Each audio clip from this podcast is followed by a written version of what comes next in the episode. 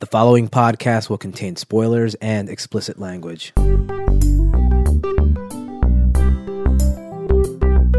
Hello and welcome to episode 97 of... Yeah, it's that bad. My name is Joel. And I'm Martin. This is the show that looks at supposedly bad movies and asks the question, is it really that bad? And what that boils down to is that we look at movies that are Rotten Tomatoes and reevaluate that score. Does it really deserve to be that low? Tonight's movie is 1982's The Pirate Movie, directed by Ken Annakin, starring Christopher Atkins, Kristy McNichol, and Ted Hamilton. The Pirate Movie is a 1982 Australian musical comedy film. This movie currently holds a 9% on Rotten Tomatoes. How about a plot synopsis? A parody homage to Gilbert and Sullivan's Pirates of Penzance, the Pirate Movie is a comedy musical utilizing both new songs and parodies from the original, as well as reference to popular films of the time, including Star Wars and Raiders of the Lost Ark. In your typical boy meets girl, boy loses girl, boy fights girl, and swords plot, the story revolves around Mabel, youngest of Major General Stanley's many daughters, and Frederick, an ex-Pirates of Penzance. They fall in love and proceed to retrieve the Stanley fortune from the pirates 20 years ago. The Pirate King informs Frederick that due to him being born on February 29th, a leap year, Frederick is still technically the king's apprentice. Frederick must then decide between duty and honor, the only good quality taught and true love. Okay, the Pirate Movie. Tonight's movie was sponsored by Shannon. And Shannon writes in and says, "Hi guys, I'm the person who paid for you to watch this mess, so I thought I probably should write a bit more than what I put at the bottom of the PayPal receipt. I was happy to sponsor an episode because your podcast was one of my major sources of entertainment last year. We were living in Switzerland for a few months for my husband's job. My language skills are, well, laughable, and my iPod was one of the major sources of entertainment. I discovered your podcast about 2 or 3 episodes in and have been a loyal listener. Anyways, The Pirate Movie. I was a kid when this turkey came out, and I thought it was garbage even then. When I get online, I'm bemused/disgusted by the number of loyal fans this movie seems to generate. I don't get it. I didn't get it when I was 9, and I don't get it now. However, I'll trust your opinions if you tell me I'm wrong and this film actually has some redeeming value. Here are some of my issues with the movie. The film is almost entirely a dream sequence, chocked full of early 1980s period references that are blatantly pandering to the audience. They pull out almost every trick, dopey love song, split-screen animation, Star Wars references, etc. If the movie is fully a dream, then this girl, Mabel, needs therapy. She falls in love at first sight to a guy who is a cute eunuch. She says she loves him, but her subconscious keeps putting up roadblocks to keep them from being together. Yet at the same time, the older pirate has a huge bejeweled cod piece, which makes me think this girl has serious daddy issues. The song Pumpin' and Blowin' looks like it was tacked into the film post-production. Kristy McNichol's hair is completely different. Her she-mullet throughout the rest of the film is pretty hideous. And if I have it right, the pumping part of the song is not just a double entendre, but a triple entendre. Muscle flexing fish, pumping air, and sexual innuendo. At the end, when she wakes up from the dream, the guy who she has been dreaming about, but not really ever spent time with, carries her off to what? Live happily ever after? Happily tie her up in his dungeon where she'll never be heard from again? I don't see this as a happy ending, but more of a beginning of an America's Most Wanted episode. Girl injured in accident, last seen being carried off." So I'd like to see what you all think. Is this just a cute romp that I'm too critical about, or is this thing a steaming pile of cinematic crap that should have never ever been greenlit to production? Thanks, Shan. Okay, Martin, The Pirate Movie, what is your history with this? First time I've ever heard of it, first time I've seen it, and I knew nothing about it, nothing. Yeah, I had the exact same history with you. I'll say this, when I popped in the DVD and I saw that it said Anchor Bay Productions, whew, my heart sank so deep. That is a movie studio whose works I have a dark, checkered past with. You know what, though? Not so hot. I do have a very, very checkered past with Ted Hamilton. Okay, all right. We'll get to that in a second. Okay, let's do what we always do. The top of the show, we'll discuss the actors one by one, and we'll see how you thought they did. First up, Ted Hamilton. Yeah, Hawaii Five-0 himself. I was very happy to see him. He's a legitimate actor. He's a good actor. But I mean, I thought he was okay in this part. Like, he's supposed to be this over-the-top pirate character who's tossing out double entendres and one-liners every 30 seconds. He does that pretty well. He looks pretty good. He doesn't look as good as he did as the original captain of The Love Boat, but or the $6 Million Man. This guy's awesome. The only Ted Hamilton I know is Win a Date with Tad Hamilton. Starring our good friend Topher Grace. Yeah. Oh, Topher. Okay, next up, Christopher Atkins. Hero, or Zero, depending on how you look at it. He reminds me of Link from... Legend of Zelda? From The Legend of Zelda. He's like a eunuch. She hit the nail right in the head. He looks like he's androgynous. I don't know if he's a boy, man boy. Would you say he's an elfin lied? Oh my god. Yeah, he looks like a... Diclonius. Yes, there you go. He looks like a wood elf. Was his acting good? Dryad. I don't know. I mean, this is a comedic role, comedic musical. I mean, there wasn't a lot of dramatic depth to any of their acting. It was superficial. You know, I wasn't blown away by this guy at all. Like, he was just a pretty face. He had some boyish good looks and beefcake charms. But that only gets you so far in this world, you know? I'll say this about the pirate movie. I feel really cheated that the girls who are watching this movie get this 5 out of 5 beefcake pretty boy to ogle, while we, on the other hand, I feel kind of cheated because next up, Kristy McNichol is nowhere near as hot as this other guy. Yeah, look, I mean, there was a lot of beef in this movie. In fact, it was a little too beef heavy, in my opinion. Yeah, I think so too. I thought I couldn't get heavily enough. Weighted on the beef side. I thought I couldn't get enough beef, but this movie proved me wrong. There was, oh man, you just need to have Ted Hamilton in your movie, and your beef meters are off the charts. But the women, especially in the bikini intro scene. They weren't cutting it. They weren't cutting it for me. Well, which is odd, because this was filmed in Australia, and I thought that their chief export was... Bikini-clad babes. That's what I thought it was. It was shipped straight out of Sydney. We've been led astray. Oh, man. Well, I'll say this. Kristy McNichol, I thought she did a really good job in this movie. Like, she went for it. This is a cheesy movie with silly things. She dove right into this movie, I thought. She got it. She knew what was going on. She's always smiling and winking at the camera and all this stuff. So I thought she did a good job with this thing. She was good. She acted well. She played to the part very well. She was definitely a strength in this movie. Okay, so we can say that she was in some pretty, like, middle-of-the-road shows in the 70s and 80s, like Love Boat. But then, the end of her career was a skyrocketing success with Extreme Ghostbusters. Yeah, she did a voice on Extreme Ghostbusters, so she went with a bang. Yeah, she played a pivotal role in one of the episodes as Girl in Sub. I don't know if it's a submarine or a submarine sandwich or what. In an Extreme Ghostbusters, she could have been a woman stuck in a sandwich. It could have been anything. Could have been a Spectre sandwich. Okay, so that's pretty much it. Those are the three main stars in this movie. Let's get on to the brief history of the pirate movie. First sequence.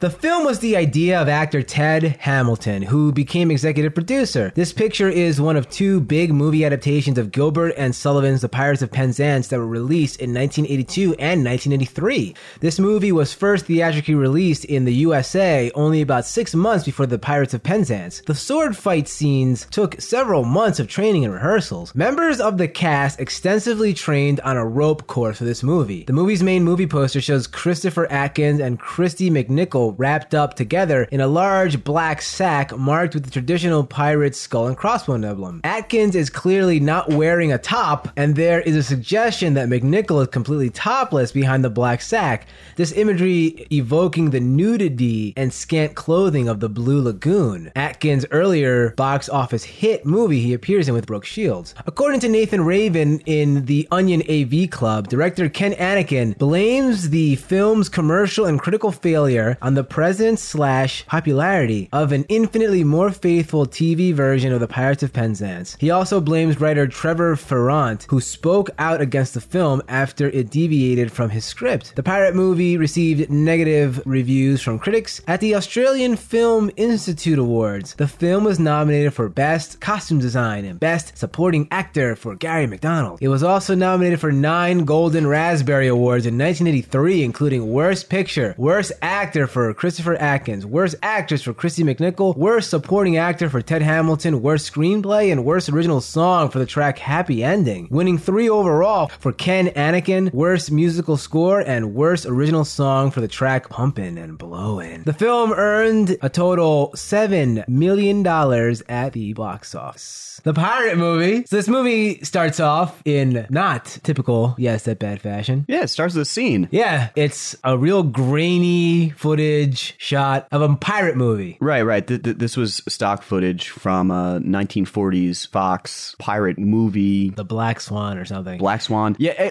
that looks really, really good. It's grainy, though. This is a real fake out. I actually thought this was going to be the movie. I seriously thought that this was going to be like a really poor print from the 80s on this DVD. It's going to be all scratchy and stuff. All these pirates running around attacking each other. But hey, turns out that's not the case. It was all a big fake out. We got double crossed. Yeah, that was just the intro title screen. What we really get is a sweet 80s boombox. Yeah, this character is walking around with a boombox, 80s style, this mullet hair and big glasses. This person looked like she would have fit in perfectly in Williamsburg today. That's supposed to be Kristy McNichol, but I honestly thought that was a boy walking around. A little gender bending going on right off the bat. Yeah, which is something that I was really happy to see. She absolutely would fit in very well in Brooklyn. So she's walking down the wharf, I guess, and it turns out that it's... Commander Wharf. Yeah, it turns out that in Sydney, it's Pirate Week, and they're having a lot of pirate reenactments going on. So she's walking up and she finds co-star giving, I guess it's some type of instructional lesson on how to, on sword play. A lecture. He was giving a lecture at the local university on sword fighting. Yeah, she just wanders on board to the ship. This dude is shirtless. He's got all these girls fawning all over him. Now, right off the bat, this is the most intense 80s scene that I've seen ever. Not since the 1980s have I seen anything so 80s. One of the things that really struck me about this movie right off the bat is that the moment anybody started talking, their voices did not sound like they were coming out of their mouths. Like this whole movie was dubbed over again. Well, that's typical of the 80s. Like when people would speak in the 80s, it didn't sound like the sound was coming out of their mouth. Even in the real world, when you talk to somebody, it didn't sound, everybody was so fake and phony back in those days. A lot of the singing was absolutely ADR'd, but I didn't really notice the talking too much. I guess I was so wrapped up in their 80s style and flair that I was just drawn into the movie. So you felt like you were at home. This is a real timepiece, even though it was made in the 80s. Yeah, just like Batman from Power Rangers, Slice of the 90s. We're getting this again. Yeah, I feel like I was taken back to prenatal fetus mode. Okay, all right. Not knowing anything about this movie, I went into it expecting it to be a kind of lighthearted kiddie movie. Same here. It turns out this is not the case at all. This is not a movie for the kids. This movie's rated PG, and it pushes that distinction all the way to the limit. I think this was got a PG-13. It just came out today. When I was seeing the sword fighting scene, I wasn't sure if it was sexual innuendo or not. And then he says one line that just is so blatantly sexual that I was like, oh, all right, this is on purpose. This is the kind of movie this is going to be. This movie is over the top with the sexual innuendo, which really surprised me for a movie that I thought was supposed to be for kids. Same. I mean, but I don't know anything about this movie, so... Yeah, well, according to our sponsor, she said that this is a movie that kids were watching, and the people that love it today are the people that were kids then and saw it. See, there was stuff in this movie later on that I thought was definitely pandering to children, but the amount of sexual innuendo in it is extreme. Through the roof. It's for the parents, right?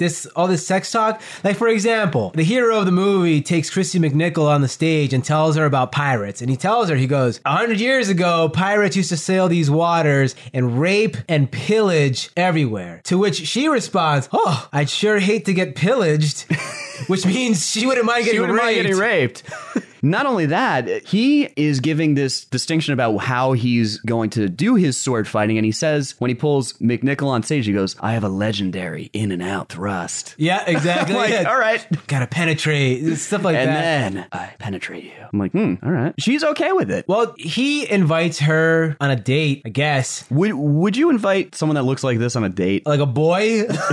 You would. But, yeah, of course I would. But would an average man invite someone that looked like that on a date? Yeah, no. I don't think so. Especially since there was 7,000 girls at this thing and they were all like creaming their jeans over this guy. He was a teen steam dream himself. He really was. He was on the cover of Tiger Beat. Beefcake. Yeah, he was a real beef boy. They all go down to his party boat. Yeah, so all these girls are clawing at him and pulling at all his parts and bits and pieces. And Kristy McNichol shows up and the girls are like, later, sucker. And they knock her over and they drive the boat away. That was like classic 80s. Yeah, this is so 80s style, you know. But hey, hey, she's not one to be deterred. She rents a little schooner for herself. This boat, very reminiscent of the boat that Frankenstein used in the Van Helsing. Yeah, that he sailed to the New World on. Yeah, this teeny tiny little boat, rinky-dink dinghy. And I thought it was funny because she's out there in this tiny boat and she still has her gigantic boombox with her. Yeah, then a giant storm hits. It didn't look like a storm to me. I guess there wasn't a storm that they could film. Was it like the perfect storm? Just like it, right? Yeah, she had guys off stage tossing buckets of water. She had a piss beard. Yeah, she did. She just grew one overnight. Her boat capsizes. She goes down like the Andrea Gale, but she decides not to stay with the ship. She gets washed up on what I can only assume is a marooned beach. This is how we get introduced to her fantasy dream world. Yeah, it's all a dream, Martin. This whole movie's a dream right off the bat. This takes place, what, 10 minutes, 15 minutes in? Yeah, right away. I'm okay with that. Okay, so we get introduced to Ted Hamilton finally. Thank God. Yeah, he's the Pirate King. He sings this long song. He's like, aye, aye, fiddle-dee-dee, being a pirate is all right with me. Do what you want because the pirate is free. You are a pirate. You know what I'm talking about. Yeah, and then he says that he's left all his treasure in one piece. Yo, ho, ho, he took a bite of gum. Yeah.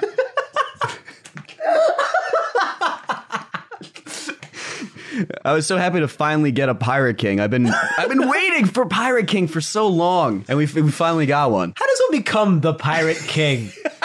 What are you king of? Yeah. They don't. The purpose of being a pirate is that you don't have any allegiance to anything or anyone. So it's like to be the king of the pirates. It's such a misnomer. It makes no sense. It's oxymoronic. Does that mean all the other pirates in the world swear loyalty to him? No, no, absolutely not. That's why it's so ridiculous. It doesn't make sense. Well, the Pirate King, he sings his song about being the pirate and how awesome it is to be the Pirate King.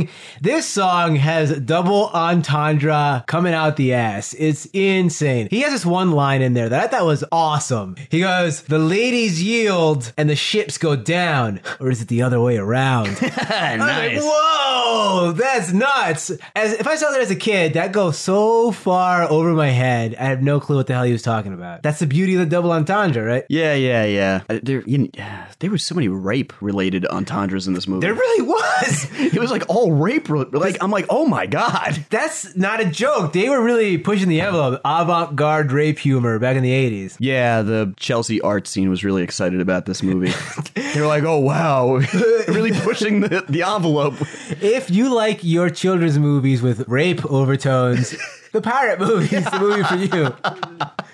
No, it was really, really every sexual entendre that a pirate uttered was rape related. I'm like, oh God. Yeah, I mean, the pirates are there. They're dancing. They're fighting. There's like an Asian pirate. He's like a kung fu master. A lot of racial stereotypes in this too, which I thought was surprising. Pirates are, and then just to, see if they could take it as far as they could. Racial stereotypes, gay stereotypes. They just wanted to get every base covered so nobody could say, hey, you left me out. You didn't make fun of me. What's the big deal, bro? Don't you hate me? Okay, so it's at this point that we learn that this Pirate King has, I guess, kidnapped an orphan and puts him in indentured servitude. Yeah, he's like a young Orion. His mother box is malfunctioning, and that's why he's trying to leave. Exactly.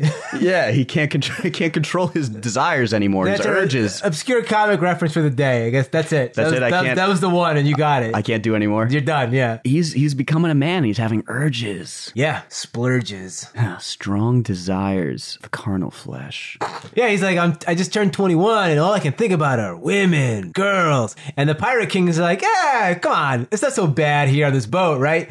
And he turns to his men. He goes, men, you've been on this boat for 20 plus years. Is there anything else that you miss? They scream sex at 5 trillion decibels and everyone's glasses shatter. Sex! He's like, oh man. I don't blame him. Either do I. 20 years is a long time. He's got a loyal crew, though. I guess they're willing to wait it out. Well, the big plot twist here is that our hero here, Frederick is his name. He's got these golden curls, these insane flowing locks, which you had a fun fact about. Yeah, the real plot twist that Joel is going to probably reveal is that he doesn't actually have curly hair. Shocking. Plot twist. Big plot twist. This guy looks like a natural born curly head. Curl head, yeah. Yeah, but he actually has straight hair. They had to perm his hair for this movie. Sorry, ladies. Those luscious golden locks aren't real. Right, you're breaking hearts all around the country. Breaking hearts, taking names. Well, the big plot twist is that this guy, now that it's his 21st birthday or whatever, he's finally freed from his contract with the Pirate King. He's free to do whatever he wants. Yeah, he signed it at birth, whatever. So now he's free to do whatever he wants. And so the instant he's freed from his contract, he says to the Pirate King, goes, well, now that I'm free, my first order of business is to kill you, kill everyone, and kill all the pirates. You slaughtered my parents. I'm gonna slaughter you, bro. Wow, man. That's like a Lamb of God or Hatebreed song. Yeah. My first order of business is death. What did you think of this plot line? I thought that was pretty stupid to do in the middle of the ocean on a boat full of your enemies. That are bloodthirsty murderers. That have tons of weaponry. And they made it clear that they didn't have any problem raping men or women. You know what's odd? You'd think he'd have some iota of Stockholm Syndrome. Being there for 20 years? And raised by these people, their parents. That's a good point. Right? This person's obviously a psychopath, sociopath. He's on the wrong path. He's on the war path. Oh, he had damn good hair, though. Give him that. You know what? Best hair ever. Yeah, he won an Academy Award. Best hair. At the Teen Choice Award. Best hair. All right, so they throw this guy overboard. I mean, there's this one haggard lady on the ship. She was scullery maid or whatever. Yeah, she was the wench of the ship. You know what's odd? Everybody else on the ship was upset that they couldn't get laid, but this woman is on board and she wants it. She wants to sleep with everyone, and they're all like, "Get away from me! I haven't had sex in 20 years." But I do anything. You. Yeah, that is bizarre because I mean, you'd think that they'd be foaming at the lips and the hips. Ugh. Foaming at hips. Whatever that means. Okay, Use your imagination. Yeah, I'll try. Okay, yeah, so this woman says to our hero, I've been trying to have sex with you for the past 20 years or something like that. Like, I had a problem with that statement too. Like, she wanted to sleep with him since he was in infancy. Yeah. Sounds very Twilight to me. Breaking Dawn Part 2. He's the first Renesmee.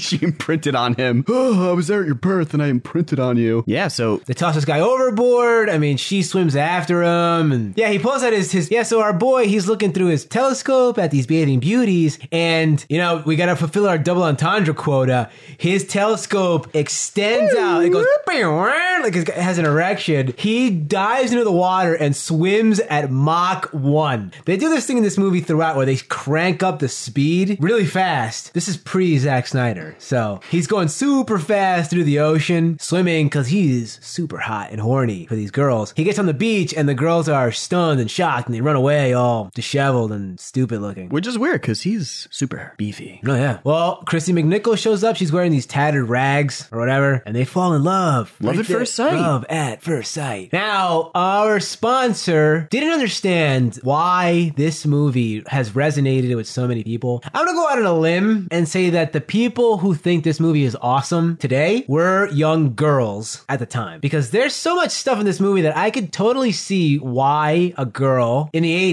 80s would think this is awesome. Yeah, there's a lot of stereotypical references made through the innuendo, but also I think the plot line really like lends itself to like a hardcore self-aware 80s. Yeah, this movie's parody. Super meta. It's a huge 80 parody, meta 80s parody. I think that would go over the heads of little kids, but what I think little kids would like is the fact that our main character is a nerd, everybody hates her, but then she gets the super cute boy. It's just like me. Yeah. They have this steamy kiss on the beach, which I thought was surprisingly... Not steamy. Yeah?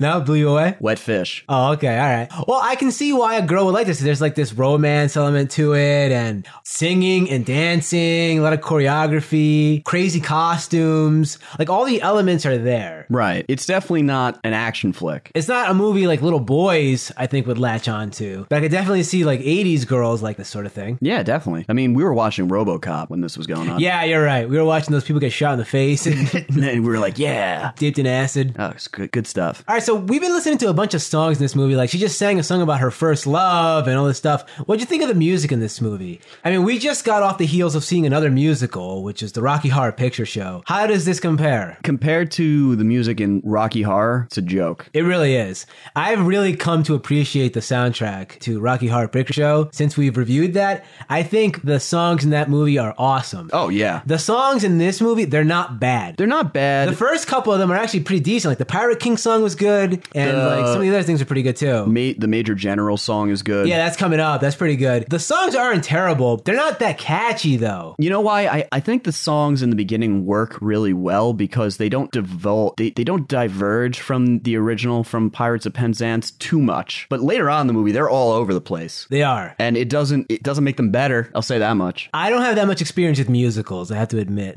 But just having seen Rocky Horror, this movie exhibits a lot of the same problems that I had with the Rocky Horror Picture Show. It starts off strong, but eventually at some point, it completely and totally overstays its welcome, and you're just like, get this over with. I want this to end. They introduce the characters, they build up the conflict, and then they sputter, and then they try to cram a bunch of songs in. Yeah, they gotta fill out this 99-minute runtime with all this junk, but it just doesn't work. Right. I think the problem is that they want to write songs about a lot of the conflict, and you can't do that unless you let people know what the conflict is. This is like a silly parody movie, so they're just like bouncing around and doing stuff. We go to Kristy McNichol's father's house, Papa, as she says over and over again, his house, and he comes out, he's a modern Major General. Yeah, he's Alan Quartermain. He looked like Van Pelt from Jumanji. Oh, yeah. In this scene, we get to see the pirate ship in the distance next to the waves. It is so blatantly fake, this effect. There's these two rocks and the bay in between them, I guess, and the pirate ship is in the middle. It's so blatantly clear that they just superimpose the pirate ship in between the rocks. It is so jittery and flickering and moving around. It is not there in the same scene with them. And you were loving every minute of it. Yeah, I mean, I'm not gonna harp on this too much. This isn't a special effects extravaganza or anything like that, but I thought it was pretty bad the way this looked. And I know they can do better than that in the 80s. They make a ship look like it's there. How'd you think of the miniature of the ship itself that they had throughout this movie? It was the best. The best around. The best I've ever seen. They didn't even try to film it in such a way that it's weird. You thought it was a ship. Like it's so clear it was a miniature little model. It's weird because some stuff is good. The sets and the costumes are awesome. They're really well done. Like for example, in the beginning of the movie when we saw clips from another movie, you know that wasn't a real pirate ship that they were sailing on. Probably not. No. It's probably a little model. But the way they film it, it looks real. Like it's a real ship. In this movie, they're just like, just throw the toy in the bathtub and put the camera there. It'll be fine. We get introduced to Mabel's father, and pirates are on their way. Yeah, the Pirates of Penzance are here. They are here with one explicit purpose. To sing. And to rape. To rape and pillage. Yeah, they come and they're running around grabbing girls, and they're saying it over and over. They're joking. They're doing double entendres about how they're going to rape everybody. It's pretty blatant. That's what they're there for. Yeah, I mean, there's a lot of half-truths in what they're saying. It's like, oh, I'm just kidding. Wink, wink, but not really. Yeah, no, I'm deadly serious. I'm going to rape you and kill you. Yeah, and I was like, this is grotesque. After this scene, they leave because it is divulged that since the Pirate King himself was but an orphan, and the boy that was let go is also an orphan. I'll never kill an orphan. The modern Major General is, he's not really an orphan, but he tells them he's an orphan so he doesn't have to fight them. He's really a coward, by the way, the Major General. He tells them that they're an orphan, and they're like, well, you know what? It's the Pirate King code, never to kill an orphan. Let's go, boys. Yeah, it's okay to rape everyone to death, but I'll never kill an orphan. Yes. What are you, rape an orphan? Yes. That's the loophole. That's it's like a tax exemption. It's the loophole. So he gets back on the ship. He leaves. It's at that point that we learn 20 years prior, he stole this guy's treasure, the Major General's treasure. And Mabel wants to get it back. But there's one snag. They don't know where it's hidden. So they get on their boat and they follow him. And a bunch of hijinks occur where they sneak back onto the Pirate King's ship. Yep. And Mabel, she seduces him. I can only pray and hope that Waterworld with Kevin Costner stole this idea. They absolutely did. The Pirate King has the treasure map tattooed on his back. This scene was in the movie so Ted Hamilton could flex. Yeah, he took his shirt off. He wrote it in so he could flex. Yeah, he was flexing like crazy. He was sweating. Biceps bulging. He was sweating. That's how hard he was flexing. Well, this whole sequence with her trying to seduce the Pirate King is just double entendre after double entendre, piled on top of entendre, entendre, entendre, entendre. One after the other, after the other, after the other. Whew, it was tiring. Okay, so they get the map off the king's back, and we get a bizarre 80s... super 80s music, diving bell, animated montage scene where she takes him to the location where that treasure is hidden, pumps up this diving bell, and he goes diving. He's like dancing on the sea floor, and animated fish are dancing around. And I was super confused. I had no idea what was going on. Yeah. This is a mistake. This is a big misstep. Like, I was okay with all the other silly crap that's in this movie, but he's on the ocean floor moving and grooving, and then cartoon fish like Mary Poppins or something show up and start singing and dancing, talking about pumping and blowing and things like that. She keeps forgetting to pump his machine. He starts dying. You gotta, according to this song, Martin, you have to swallow something more than water. I know. When you're pumping and blowing. I wonder what she's talking about. You're gonna swallow your pride. Even that. This is insane song. This song is insane. Oh my. So is this a kids movie? It can't be, right? At this point of the movie, I was thinking to myself, like, they probably sold it to kids, but this is probably more for teenagers. It's high school. It has to be. Because they'd be the ones that would think this is super funny. All this sex jokes and stuff. Everything is a sex joke in this movie. One after the other after the other. Yeah, this is geared towards like 12, 13, 14, 15-year-old kids, which is why we found it so funny. Yeah, we were just rolling on the floor. I was like pumping and blowing. I get it. Swallow your pride. So they get the treasure and they bring it back to the Major General. And I guess this is a funny scene where she's telling him where to put the super heavy treasure. Yeah, he goes to put it down in the corner. She's like, no, put it over here. And then he puts it down there. He goes, no, put it on the table. And he picks it up. No, put it over here. No, put it there. And I was like, get it, Martin. Because women nag men all the time. Get it? Ha ha ha. Oh man, it's so funny. And they're not even married yet. Whoa. What's their life gonna be like? So stupid. Well, this is where he makes a deal with the devil for a dowry on Mabel, essentially. He's like, listen, the pirates are coming back. Thanks for getting my treasure. If you can lead an army, wherever that's coming from, to defeat these pirates, you can have Mabel's hand and her better parts. I like that. I'm like, okay, that's your daughter, but... Yeah, you can have all her best parts. Nudge, nudge, wink, wink. I'm like, what? Why would you say that about your daughter? God, this guy. So he offers her body. But it turns out that he can't do it because he's honor bound. It turns out he has a swashbuckling sword fight with the Pirate King, and the Pirate King just happened to have a giant wall scroll with the agreement of his slavery written down. And it turns out that the only wall scrolls I've ever seen have had pictures of Goku on them. Right. So this one just surprised me. I didn't understand it. Well, your apartment is covered with Dragon Ball Z wall scrolls. Every character is represented. Oh, look, it's Yamcha. And there's Piccolo. There's Yajirobe right there eating at a buffet. Yeah, there you go. Okay, so... In solar old flare. TN. Okay, so it turns out that he's born on February 29th. This is a real plot twist because it's strictly stated that on his 21st birthday, he is free of this indebted duty to the Pirate King. And he's only 5 and a half years old. So he's stuck. He's honor bound. Wait, is that what that was? Because quite frankly, my eyes are glazing over. And I thought the whole leap year thing meant that his birthday wouldn't be for another another day? Nope. No. He's not going to be 21 till 1940 or whatever, which, I mean, this is supposed to take place in the 1880s, 1870s. So he's going to have to wait 80 years or something till he is able to marry Mabel. So if there's one thing that he was taught, it's honor and integrity are the hallmarks of a man who rapes and pillages.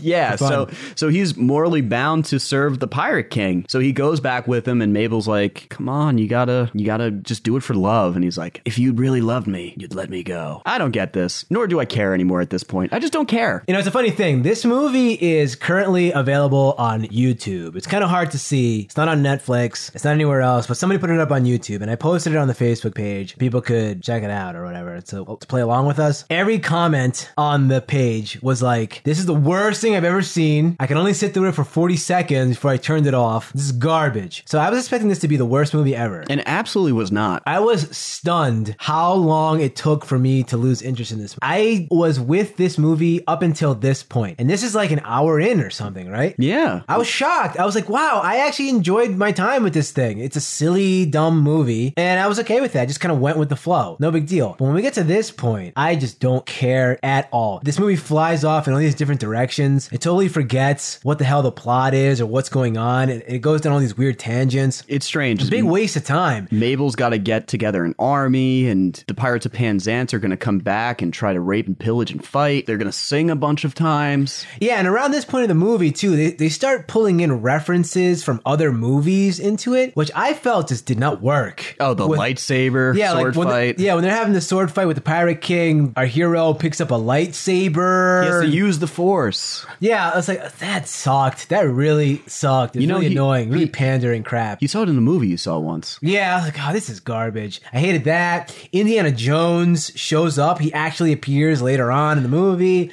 And then the inspector was in it as well. Yeah, Inspector Clouseau shows up. Like, this is stupid. Like, these characters don't exist in the same time period. It's not really funny. This isn't really like a Naked Gun kind of a movie. That's what it wanted to be, though, right? Yeah, but if you're gonna do that, you establish that from the beginning, which they didn't do. This is a double entendre movie. It's all wordplay, and all of a sudden they start doing these stupid movie references towards the end that is just dumb. No, they're not funny. They're not interesting either. So, I mean, let's just fast forward to the end of this movie. There's a giant fight scene that goes on in the castle. There's some physical gag humor, but it's essentially stupid and a waste of time. This doesn't really amount to anything, and it doesn't progress the story in any way. I wanted it to end. End it! It deals with the two main characters, the Pirate King fighting to get the boy back and boy trying to win his freedom for his love. Yeah, the pirates are in this mansion fighting against these Keystone Cops people. Right, and it doesn't even go through to fruition because it stops towards the end of the fight and they're like, hey, this is my fantasy. So she breaks down the fourth wall again and she goes, I don't want it to end like this. I have to marry him. So she starts rearranging the actors or the characters in the way that she wants them, and then she does like some weird gag humor where she puts two of the male pirates together like they're in love. I actually thought this was well done because everyone's in a freeze frame and she goes, okay, I want you and you two together, and when she puts them together they kind of like snap into position. Right. And when she leaves them, I thought that looked pretty good. That was pretty smart. So we go straight from this fight scene to a super elaborate wedding dance-off scene. Yep, no transition or anything. She just goes straight to the wedding. And, you know, she makes out with him. She gets her man. They have a huge wedding. The Pirate King marries the sea wench. Everyone's happy. And so we're now fast-forwarded to her back in the real world on the beach. Very reminiscent of Return to Oz. Yeah, so Chris Atkins discovers Kristy McNichol on the beach, and he just doesn't say a word to her. He's only spoken to her in the public forum once,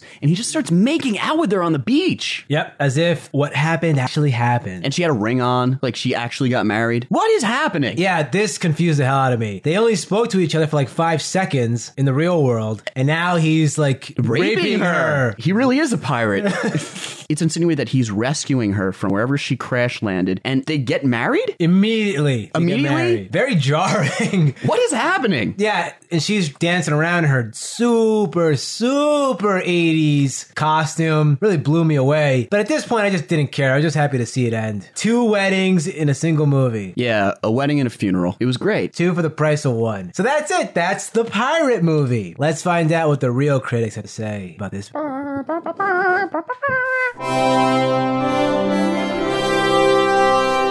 Atkins and McNichol are cute and engaging, but that's hardly enough to allow the viewer to overlook the various atrocities on display. David Nusser, Real Film Reviews, lurches from almost unwatchable to so awful it's fascinating. Next to this, even such notorious 80s epics as Grease 2 and Xanadu look like high-class affairs. James Sanford, Kalamazoo Gazette. And finally, Christopher Atkins is in it. I rest my case.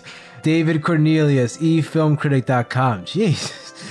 Okay, Mari, this movie currently holds a 9% on Rotten Tomatoes, but is it really that bad? It's not that bad. Yeah, 9's a bit rough on this one. Yeah, is this a good movie? Not really, but it kept me entertained for about half of it. It's self-aware, innuendo-based comedy. It was all right. The music wasn't terrible either. The acting wasn't abysmal, but it just couldn't hold my attention. And by the time I finished watching the movie, I was like, this was a waste of time. It was just a waste of time for me. I didn't leave with anything. I really didn't enjoy it all the way through, and it became long and tedious. So I'm probably going to give the movie a 2 out of 5. It's not terrible, but it's not something I would go out of the way to watch. As for me, is it really that bad? No, I don't think it's that bad. I actually enjoyed the first half of this movie. Surprisingly, I liked it. So had the movie just ended like halfway, I probably would have given it a 3. But yeah, I'm going to go with a 2 because the end just drags on for an eternity, and I just don't care anymore. I'm not interested at all about what's happening. So I don't think this is a bad movie. I just think that it becomes super boring towards the end, but that just seems to be the way that musicals tend to end up with me. Like, they start off strong and they just peter out. So there you go. Okay, Martin, let's read some listener mail. So Kirby writes in again, and Kirby was the pro wrestler who wrote in last week. Kirby says, "Hey Job Squad, you never really answered my question as to which stable you think the three of you are more like. So we all decided it's the Job Squad. However, you did ask a few questions that I just happen to have the answers to. You asked if I met The Rock. I have in passing, but The Rock was on his way out, venturing into his new role as the suicidal, homicidal, genocidal maniac, the Tooth Fairy. So by the time I got in, The Rock had took his precious wrestling career, shined it up real nice, turned that sumbitch sideways and stuck it straight up his candy ass." All right. "Secondly, you asked what Vince was like. Now, this may truly be the answer you deserve, but the answer you may not need. You know, that rubber band man, walking, sex-craved, insane, idiot savant you see on TV? The Mr. McMahon character they like to try to sell to you? That's him. That's Vince. I remember once, right before Kenny Kennedy got fired, Vince tearing him apart in front of me, production crew, and catering over his long-winded, redundant promo that he had just finished cutting live on Raw on Shawn Michaels. With his arms waving in their infamous manner, all he continued to scream was, 'GD, Ken, it's so easy, a monkey could do it. Are you stupid? Less is more, Ken. Less is more.' Speaking of which, time to end this email. Be good and keep doing what you do. Remember, less is more." Wow, that's not a character? It's a real deal. I knew it. Yeah, Shane McMahon, too. Wrestling's real. Okay, Paul writes in and says, "You guys have stayed pretty secret for nearly 2 years now, which is rare for an online internet-based endeavor. No last names, no photos, etc. I've been curious if the secrecy/under-the-radar approach works in the other direction as well. In other words, do your friends and family know about the growing and increasingly popular podcast, or is that something you guys have all agreed to keep quiet about? I'm sure Kevin's wife knows. She seems to be in on much of movie watching, and she's mentioned on the show a bit, but parents, siblings, or more casual acquaintances or co-workers, are they aware? What about your other friends and the friends Martin and Kevin know who may not overlap to you? You guys touched on this briefly, but it's been some time ago. Now that Yes That Bad is a licensed, bonded, and insured enterprise with a tax ID and earning millions, perhaps billions of dollars, have things changed? I find it interesting, the notion that the three of you have this secret anonymous pursuit that those around you aren't even aware of. And if that's the case, do they ever ask about your Friday nights? If everyone does know, does the topic often come up? Are those around you listeners and fans of the show? Does everyone provide critique and analysis, solicited or otherwise, or constantly suggested movies? Or does anyone bug you about being on the show? How do you handle all that if that's the case?" I'll hang up and listen to my answer now. I don't have too many friends that actually listen to this show, nor does my family really care. They're aware that I'm doing it because doing the show and doing doing work associated with the show is going to collide in my schedule with them. And when they ask me why, I'm not going to lie to them. I'll just tell them what I'm doing. But they show a passe kind of interest in it. Real blasé? Yeah, they just don't care. Yeah. I don't tell anybody about this. I don't like getting into that conversation like, what's a podcast? What do you do? What's a computer? Yeah. You would be amazed at how technically ineffectual the rest of the world is. Yeah, so I never, like when I go recently, like for example, I recently went to a family wedding where two families got married. Now, I went to a wedding, it was all family members, and I didn't bring this up once. People were like, hey, what do you do with your time? And I'm like, nothing. Like, I just don't want to bother bringing it up. Because you say something like this up and you just get questions about it for the rest of your life. You know, you tell them that you like something, and then for the next 20 years, they're going to be asking you about this one thing over and over and over again. I don't bother. You know what I'm talking about, right? Absolutely. I made the mistake of telling relatives that I surf the majority of my free time. Martin, how's the surfing going? Every 5 seconds. So are you still surfing? Like, I was going to stop at some point, or don't they know? Once you pick up that board, can't put it down. That's life. That's your life now. Yeah, pretty much it. Like, my parents don't really know about this, and my girlfriend knows, and some of my other friends know about it. Every once in a while, I hear that they are listening to it, but that's about it. Like, I don't go out shouting from the rooftops about it. Occasionally, people will come up to me, and they'll, you know, family or friends, and they'll say, hey, I liked what you guys said about that one movie. I agree. I'm of the mindset that the majority of the people that I know don't give a damn, so I'm not going to bother telling them. Yeah, that's been my experience. Okay, Clint writes in and says, hey guys, what are your top 5 movies? There are a lot of great movies out there. My top 5 are Jaws, Kiss Kiss Bang Bang, Children of Men, American Psycho, and Away We Go. I know what my number 1 is, but the other 4, I don't know. What's your number 1? Shawshank Redemption. I feel like that's mine.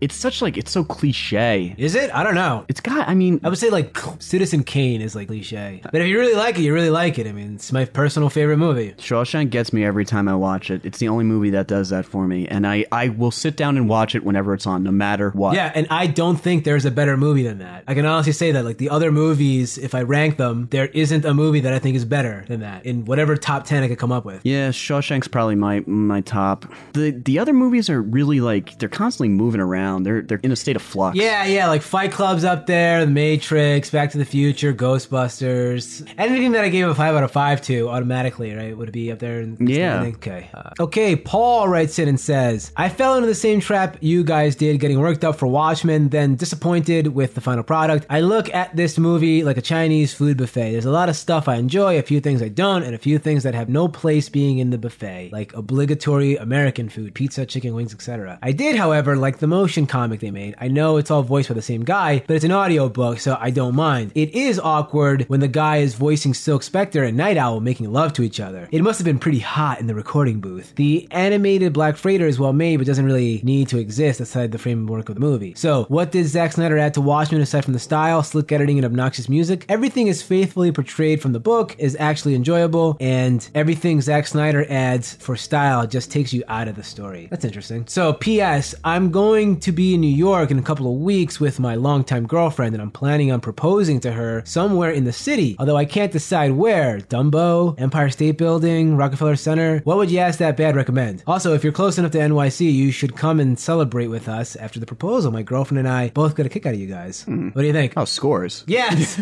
Larry Flint's Gentleman Club. Absolutely. Just going to Scores Club, man. Bros tour there.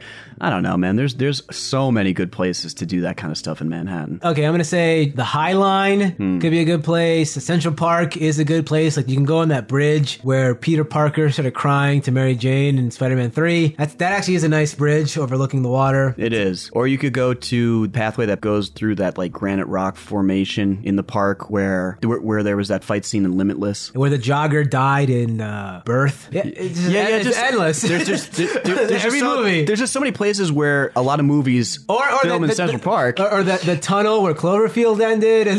Or you could go to that other tunnel in Central Park in the 25th hour. Oh, yeah. Where they beat him up. Where they beat him up at the end. Everything's just movie related. I mean, there's also, you could do it on the Brooklyn Bridge, or the Brooklyn Promenade is nice. I mean, you got a handful of places. You can pick whatever you want. Top of the Empire State Building. You could go to Governor's Island. Yeah, but that's not going to be open now. Oh, yeah, it's not. Where Peter Parker accidentally killed Gwen Stacy. That was Roosevelt Island. Oh, was it? Where else could you go? Oh, the tree will be up. You can go to Rockefeller Center. That's a really good point, actually. Yeah. That's a great place to do it, especially with the tree up. It's gorgeous there. It really is. And Bryant Park has this skating rink open now, which is free to the public. You can just go in there, and if you have ice skates, you can skate. They got a nice little cafe in there, and you could propose there. That would be nice. Oh, there you go. If only Kevin was here. I mean... Oh, you know what? I'm forgetting one spot. The tunnel between 42nd Street, where there's just a ton of people trying to get you to convert to their religion. Oh, yeah. Okay. That's a phenomenal place to propose. Yeah. Right next to the homeless guy playing the broken saxophone. Oh, I love that tunnel where people yell at you nonstop. Hey, you, Jesus. Yeah. Yeah, that's a great tunnel. Mother of God. Yeah. Or you can just do what Edward Cullen did and propose to your girlfriend in bed while you refuse to have sex with her. It didn't work for him. Okay. Now, here, Martin, I read this last time. You can read it this time. Dear Mr. I'm too good to tweet or write my fans. This will be the last email I ever send your ass. It's been 3 weeks and still no word. I don't deserve it. I know you got my last two emails. I typed the addresses on them perfect. So this is my message I'm sending you. I hope you read it. I'm in the car right now. I'm doing 90 quintillion on the freeway. Hey, Martin, I just drank 40 40s. You dare me to drive? You know that song by The Fray, How to Save a Life? About that guy from Grey's Anatomy who could save that other guy's life but didn't? Then Kevin saw it all on DVD, then at a show he found him. That's how this is. You could have rescued me from drowning. Now it's too late. I'm on a 1000 prosium now. I'm drowsy. And all I wanted was a lousy email or a tweet. I hope you know I deleted all your podcasts off my iPod. I love you, Joel. We could have been together. Think about it. You ruined it now. I hope Martin can't sleep and he dreams about it. And when he dreams, I hope he can't sleep. He stays up and tweets about it on his account. Yeah, it's Martin. I hope this conscience eats at him and he can't surf without me. See, Joel? Shut up, Carissa. I'm trying to talk. What? Hey, Joel, that's your ex-co-host screaming in the trunk. But I didn't kick her off my show. I hired her to start a podcast with me. See, I ain't like you. Because if she records with me, we'll have better chemistry. Then I'll have a podcast award nomination, too. Well, I gotta go. I'm about to record my show now. I forgot. How am I supposed to set up the Behringer Podcast Studio Bundle? Yo, wow. What do you think of that? Masterful. Okay, thanks for those emails, guys. If you want to contact us, you can reach us at yaitsthatbad@gmail.com. Okay, now it's time for the question of the week. The question of the week is, what is your favorite musical? Head on over to yaitsthatbad.com. Leave a comment on this episode's page with your answer. Now it's time to announce next week's movie. Next week's movie is 2010's The Warrior's Way. You remember that movie? I do. I remember the commercials for it. I didn't see it, though. Yeah, it's the one with the cowboy and the samurai and whatever. Yeah, that's never been done before, so should be good. Okay, to the next one, we'll be watching The Warrior's Way. Oh, one last piece of news. Our show recently has been syndicated on sliceradio.com.au, which is an Australian-based internet radio station. And to celebrate, we've partnered up with Slice Radio to have a contest right now, which you could win a $200 iTunes gift card. All right. It's a pretty sweet deal. Yeah, nice. And the contest is as follows. All you gotta do is come up with the plot of a romantic comedy by using the names of other romantic comedies. For example, she's been on 50 first dates, wearing her 27 dresses. When she had to go blow out 16 candles. Yeah, there you go, exactly. So whoever could come up with the best, cleverest, funniest plot to a movie using romantic comedy titles is going to find themselves in possession of a $200 iTunes gift card. Yeah, for more rules and regulations, head on over to sliceradio.com.au. Okay, thanks for listening to the show. If you like what you've heard, please consider subscribing. We have a new episode every Tuesday. Please leave us a positive review on iTunes. Those 5-star reviews really do help out the show. Please help spread the word of the show to all your friends by liking us on Facebook, facebook.com/yaitsthatbad. You can follow the show on Twitter at yaitsthatbad. You can follow Martin at yaitsmartin. You can follow Kevin at yaitskev. And you can listen to the show on all your mobile devices via Stitcher. And you can get that at Stitcher.com. Once again, thanks for listening to the show. See you next time.